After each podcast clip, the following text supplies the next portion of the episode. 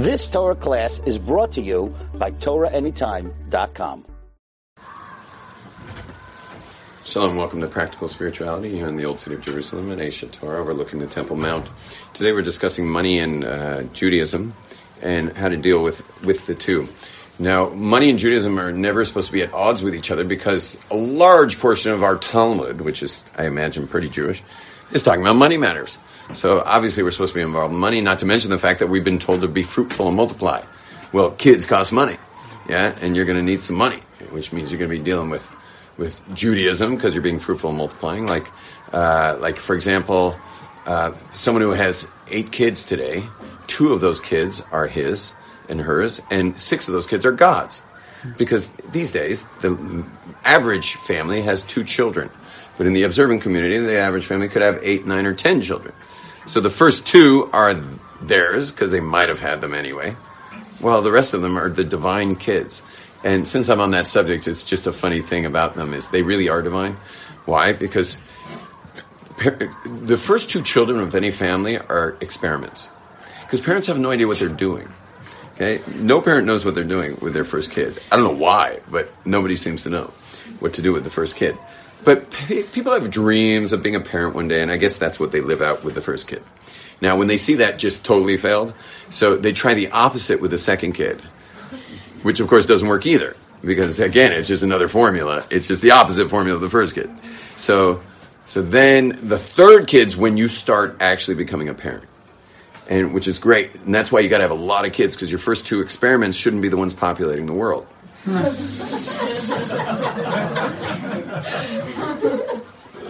hope you enjoyed that tangent. We're going to be going on to uh, anyway. Money and money and Judaism are are um, their money and Judaism. Maybe I'll tell like a funny joke they say in the Yiddish world that when you, you know how you like you squeeze an orange and you get orange juice. Uh-huh. So when you squeeze the Jewish people's prayers on Rosh Hashanah, you know what you get? Money. but when you squeeze a Jew's money, you know what you get? Mitzvahs. Because why is that Jew begging for money? I mean, what is that Jew doing anyway? All they're doing is just trying to feed a large size family send them to private schools because they need, if they don't live in Israel, they have to go to private schools. They have to go to private schools because you want them having a Torah education. And you certainly don't want them marrying, you know, Christina Cross. So, so you're going to be raising them with a very expensive education.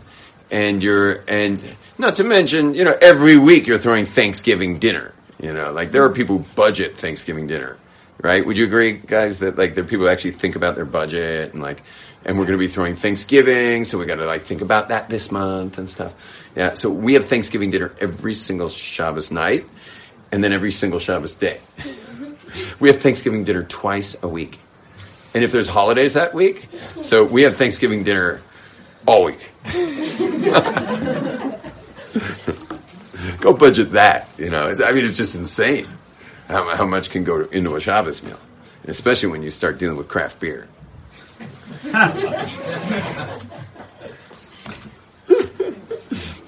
At one point, I was like, I, I don't like having salmon during lunch, like salmon steaks, you know, but my wife and kids do. And so they know I just don't take it. And so they kind of feel guilty a little bit because, after all, I'm, I'm the one paying for all this. So, but they shouldn't feel guilty. If they enjoy salmon, they should enjoy the salmon. Um, but one time my wife did ask me, because I asked her, I was like, so how much is that salmon each week? And she's like, how much is your beer? And, and I'm like, conversation over. it's like 10 times the salmon. Yeah. Yeah. Um, anyway, the. And, and literally, we're commanded to bring out the finest we got on Shabbos finest we got, which means we also have like super decked out wardrobe. You know, we're, we're all wearing like fancy stuff. And if you're Hasidic, you have to you have to, you have to wear like it. I don't even know how much that thing can cost. I mean, I know how much mine was. Mine, I've got a cheap one. You know, don't tell anybody. Mine was, mine was only eighteen hundred dollars. Wow, So cheap. Yeah, yeah. Mine, I got a discount.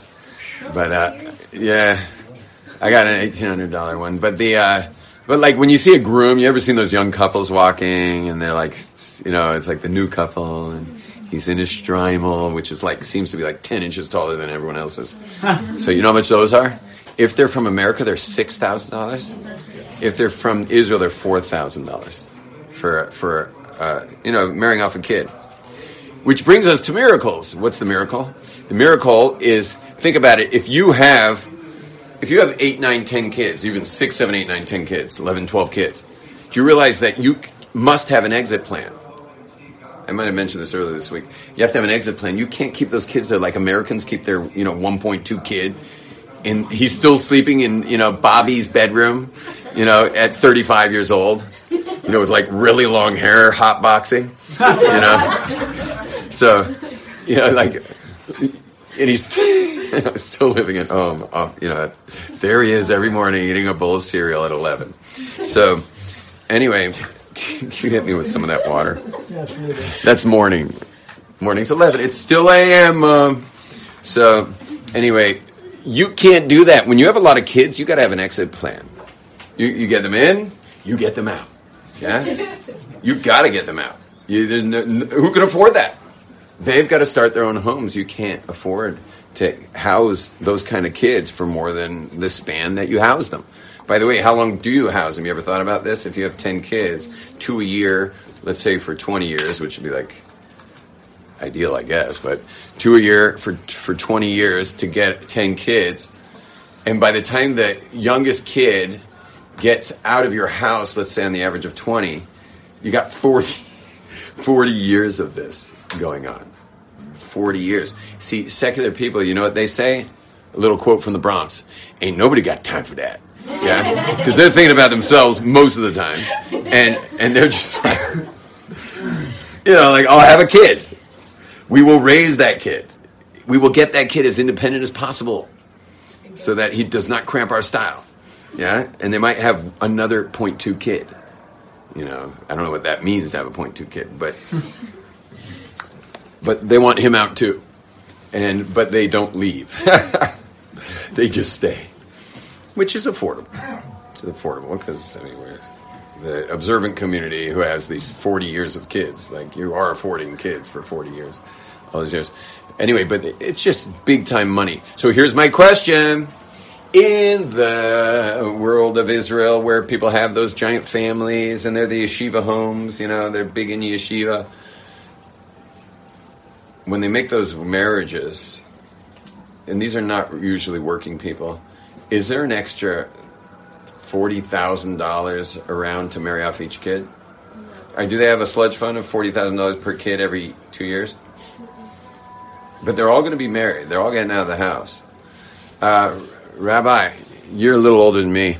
How much can a wedding cost for people who are living just because you've lived most of your life pretty simply, right? How, how much a wedding cost around? You could get away with twenty thousand. What are you talking about? Twenty thousand with clothes, with clothes, everything. I my daughters. I spent fifteen thousand before the wedding started, just shopping in New York for her outfits for the week. I think you're off with that number. What? I was embarrassed to say more, but it's more. You don't. You don't want to say how much? Okay. I would. I would guess it comes out around forty. But you ready for this part? The vast majority of them buy their children a home.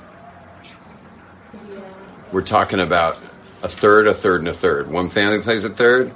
The other, they buy them paper, by the way, because they want the couple to live near them. Because the couple's young, they just got out of diapers. So you're not going to throw put them in some community. You you buy them paper in some place they're developing. They live nearby, and you know they rent nearby. You pay the rent, obviously, because he's just a young guy, and she's just a young gal. Anyway, a third, a third, and a third. They pay the mortgage. That's their third. Their third's the mortgage. And the parents have to get the other two thirds. Tell me, do any of those families have this kind of money lying around? They don't have any money lying around. I, I know one family, the one I'm closest to. They have 11 boys, two girls. And when my parents first came to Israel, they wanted to meet the family that I'm closest to. So we get in a cab, and my parents were renting the old city. We get in a cab, going out there, and believe it or not, this is how long ago it was. A cab from the Jerusalem, from the old city of Jerusalem to Shmuel Navi Street, was was uh, ten shekels. It was ten shekels. To get that now. That's how, I, and, and that was Tari Steim. That was Friday afternoon. Anyway, we go in there. Here's a man with 13 kids. He's already married off six of them. All of them own their own homes because of the father who has. Anyway, we go in. uh, So my, we forgot 10 shekels because we dressed for Shabbos and we didn't bring 10 shekels. So we say to our cab driver, we say, well, we're going upstairs. It's a very large family. I'm sure there's 10 shekels there. No 10 shekels there. I mean, they, they spent 10 more minutes looking through the house for 10 shekels. There was no 10 shekel piece in that entire house. Everyone looked, each kid, everyone searched. No money. So I go down to the cab driver, and I'm like, listen, I'm really sorry. Just give me your number. And he's just looked at me and he's like, it's tzedakah, you know, like, drove off. You know, I called it, so that 10 shekels is going to tzedakah. He gave that ride for tzedakah. And, uh, and uh, he said, put 10 shekels in tzedakah when you get back to the old city. And fine, whatever. So check this out. They, um, he tells me, the rabbi tells me after Shabbos, oh, he told me that, that I said, how can you have no money? He's like, I go into every Shabbos with no money. I'm telling you, it was one of the most sumptuous meals you've ever been at. You were, we were eating like kings and queens in his house Shabbos, and there wasn't a penny in his house left. And and afterwards, he tells me he's coming to see. He wants to come see my parents in the old city. So I tell my father, "You better get a checkbook ready, because I have a feeling this is fundraising." So my father gets his checkbook ready. He's ready to get fundraised, and um and the rabbi asked that there should be a female there who could translate for the Rebbetzin who wants to meet my mom. So, uh, so there was a woman learning in seminary here in the old city. She translated for my mom. We went out to speak to the rabbi with my father, and the whole time I'm waiting for the pitch. no pitch. After about 15 minutes of talking to us, he gets up and leaves and went down to the hotel to pray. The mo- the woman with her translator still talking, talking, talking, talking, talking. They didn't want any money. You know what they wanted? They came over for one reason. The reason they came over was this woman had had realized that my mother had gone through menopause and that all she would need to be kosher to my father would be one mikvah. And she only came to explain to her how important it is that she should go get a mikvah. You know, all they cared about meeting these wealthy people from LA was that the woman should be going to mikvah. Not a, not a, ever, ever in all the years I've known them have they ever asked me for a penny or my parents for anything. And they, these are holy, holy people. But here's the best part of the story. I think you'll like this. I walk the rabbi down, and right when I get to the kotel, he says, uh, Yom Tov. Sorry, I'm mimicking him. He says, by the way, that girl translating, that's your wife. And then the girl walked the Rebbetzin to the bus stop so she could go to back to Shmuel Navi. And she says to her, she says to her, Leah, shetedi, Yom Tov, She said, you should know, Yom Tov, that's your soulmate. And they put it together. And we're married now 24 years. Yeah. It's amazing. All my kids were born into their house, meaning after the births, my wife stays there and gets over the births and everything. And, and they have taken care of us all these years. How does he know? And I just want to say one last thing is that there's a lot of Baalei Teshuva in the world, and I, I think I'd get to be friends with a lot of them, but very few are doing the kinds of things I'm doing just because I'm like really out there doing a lot of big stuff. It's all because of them. It's all because of them. Why am I telling you that? Is support people who are coming into Judaism, support them, give them everything you got to stand them up on their feet, because you have no idea what it could do for someone to support them and how much that can affect in much bigger ripples down the line. Can you imagine what their spiritual realm's going to look like for what they did for me, those people, all those years?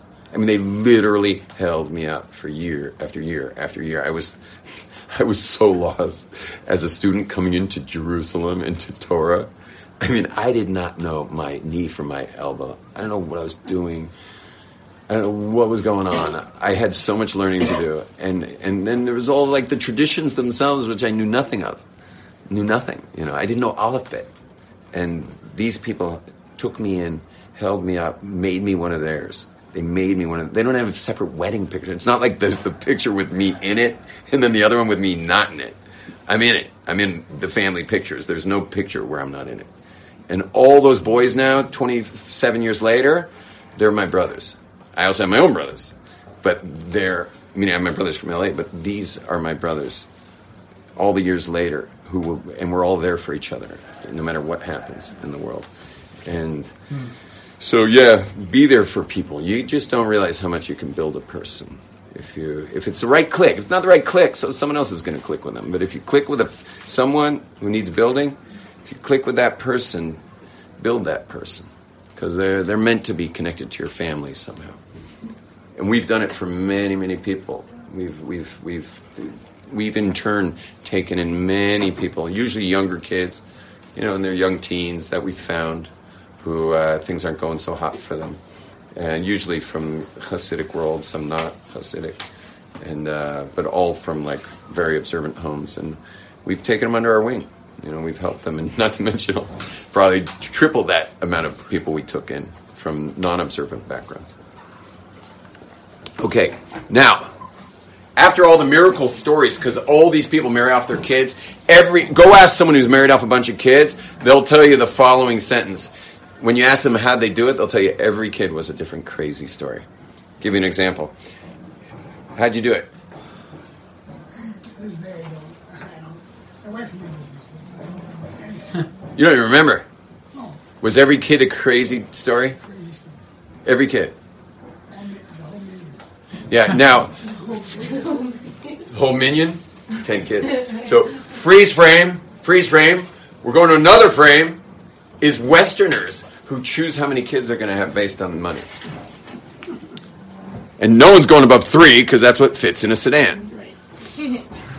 You you plan your family based on your car size and getting them out. so. One sec. I just want to juxtapose that for a moment and just understand that that there are people with with like ten times the amount of money and are earning ten times the amount of money. They already have it and they're earning ten times more than all these giant families. And not only that, they're not even going to marry. Many of them won't even marry off their kids. You know why? Because their kids will be in their 28, 30, 35. They're already making good money. They're not going to their parents to make their wedding. You understand? Their parents are living off their retirement. They're in their 70s now because they only had their kids when they were 35. So now they're in their 70s. You're not going to bother your parents to be paying for these kinds of things when you're 35 years old and you're making your own money. And you have good money. Make, you marry yourself off. So it's funny, all the parents that plan their kids based on their money in the end didn't even pay for the wedding. Many of them. Many did. Many didn't. So it's pretty interesting that, that we've got this all backwards because and you know what it tells you? Just do the mitzvahs and shut up. I mean, it says be fruitful and multiply.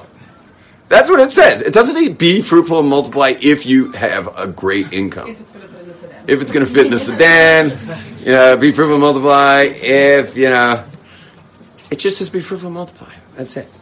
And, and don't ask questions. Just do it. Yeah? Like Nike. Okay? Can I change my question? One more thing, one more thing. Just, uh, hi, Rabbi, how are you? We got a really late start today because uh, Neckermeyer and I had a little, a little, what do you call it? Spat. Do. What do you call it? Oh, he didn't realize it was a spot. He just kept teaching. He thought it was a two-hour slot.